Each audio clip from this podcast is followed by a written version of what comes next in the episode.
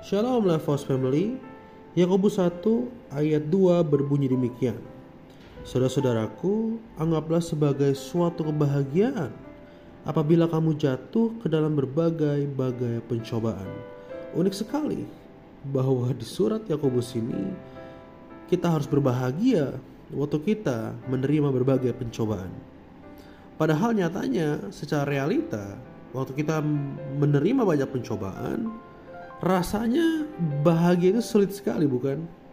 Kita lebih banyak untuk sedih hati, berkabung, dan mungkin uh, mengeluh, bersungut-sungut dan lain sebagainya. Tanda bahwa kita kecewa dengan keadaan yang kita alami.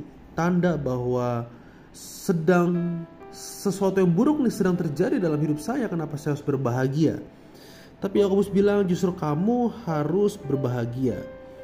Nah, gimana sih caranya kita berbahagia walaupun kita banyak dijatuhi atau banyak eh, menerima berbagai pencobaan hidup? Caranya adalah dengan mengenal bahwa Allah itu adalah Allah yang baik. Saya ulangi, kita perlu mengetahui, memahami siapa Allah kita. Allah kita adalah Allah yang baik. Daripadanya tidak ada sesuatu yang tidak baik. Semua yang lahir dari Allah pasti baik. Dan waktu kita berhubungan dengan Allah yang baik itu, maka apa pun yang ia izinkan terjadi dalam hidup kita mengandung unsur kebaikan. Setuju ya? Nah jadi jelas sekali kita harus paham bahwa Roma 8 ayat 28 berbunyi demikian.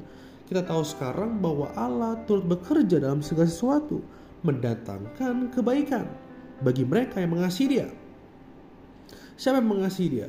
Tentu kita semua ada amin. Kita mengasihi Tuhan kita. Oleh karenanya kita mengasihi Dia sebagai Tuhan kita, maka kita memahami bahwa apa pun terjadi hasilnya pasti baik. Karena Allah kita adalah Allah yang baik. Nah, berbahagia terjadi ketika kita menyadari bahwa Allah itu adalah Allah yang baik. Jadi waktu kita menerima berbagai pencobaan, kita kita berbahagia kenapa? Sebab kita mencari sesuatu atau sebuah kebaikan, sebuah pelajaran yang Tuhan sedang kerjakan dalam hidup kita. Tapi berbeda jika saudara tidak mengerti bahwa Allah itu Allah yang baik waktu saudara menerima berbagai pencobaan, maka ujung-ujungnya pasti saudara akan menyalahkan Tuhan dan berkata, "Kenapa Tuhan aku harus mengalami hal-hal seperti ini? Kenapa sebegini susahnya Tuhan dan lain sebagainya?" Kita lupa bahwa Allah yang kita sembah adalah Allah yang baik. Nah jadi sukacita lahir dari sebuah pemahaman bahwa ya saya paham bahwa Allah saya baik. Jadi waktu waktu Allah menyediakan, mengizinkan saya mengikuti berbagai pencobaan, saya tetap bersuka cita. Kenapa? Saya menemukan kebaikan di dalamnya. Kebaikan inilah yang membuat diri kita bersuka cita. Jadi Bapak Ibu Saudara, mari pahami dan kenali Allah kita sebagai Allah yang baik. Di dalamnya terdapat seluruh kebaikan dan waktu Tuhan mengizinkan berbagai hal itu untuk kebaikan kita. Jadi kita pasti akan terus bersuka cita.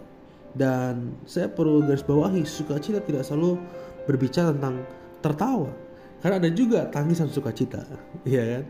Nah, jadi memang sukacita itu suatu keadaan dari dalam diri kita, sebuah damai sejahtera yang muncul ketika kita mengetahui kehendak Allah di dalam penderitaan kita.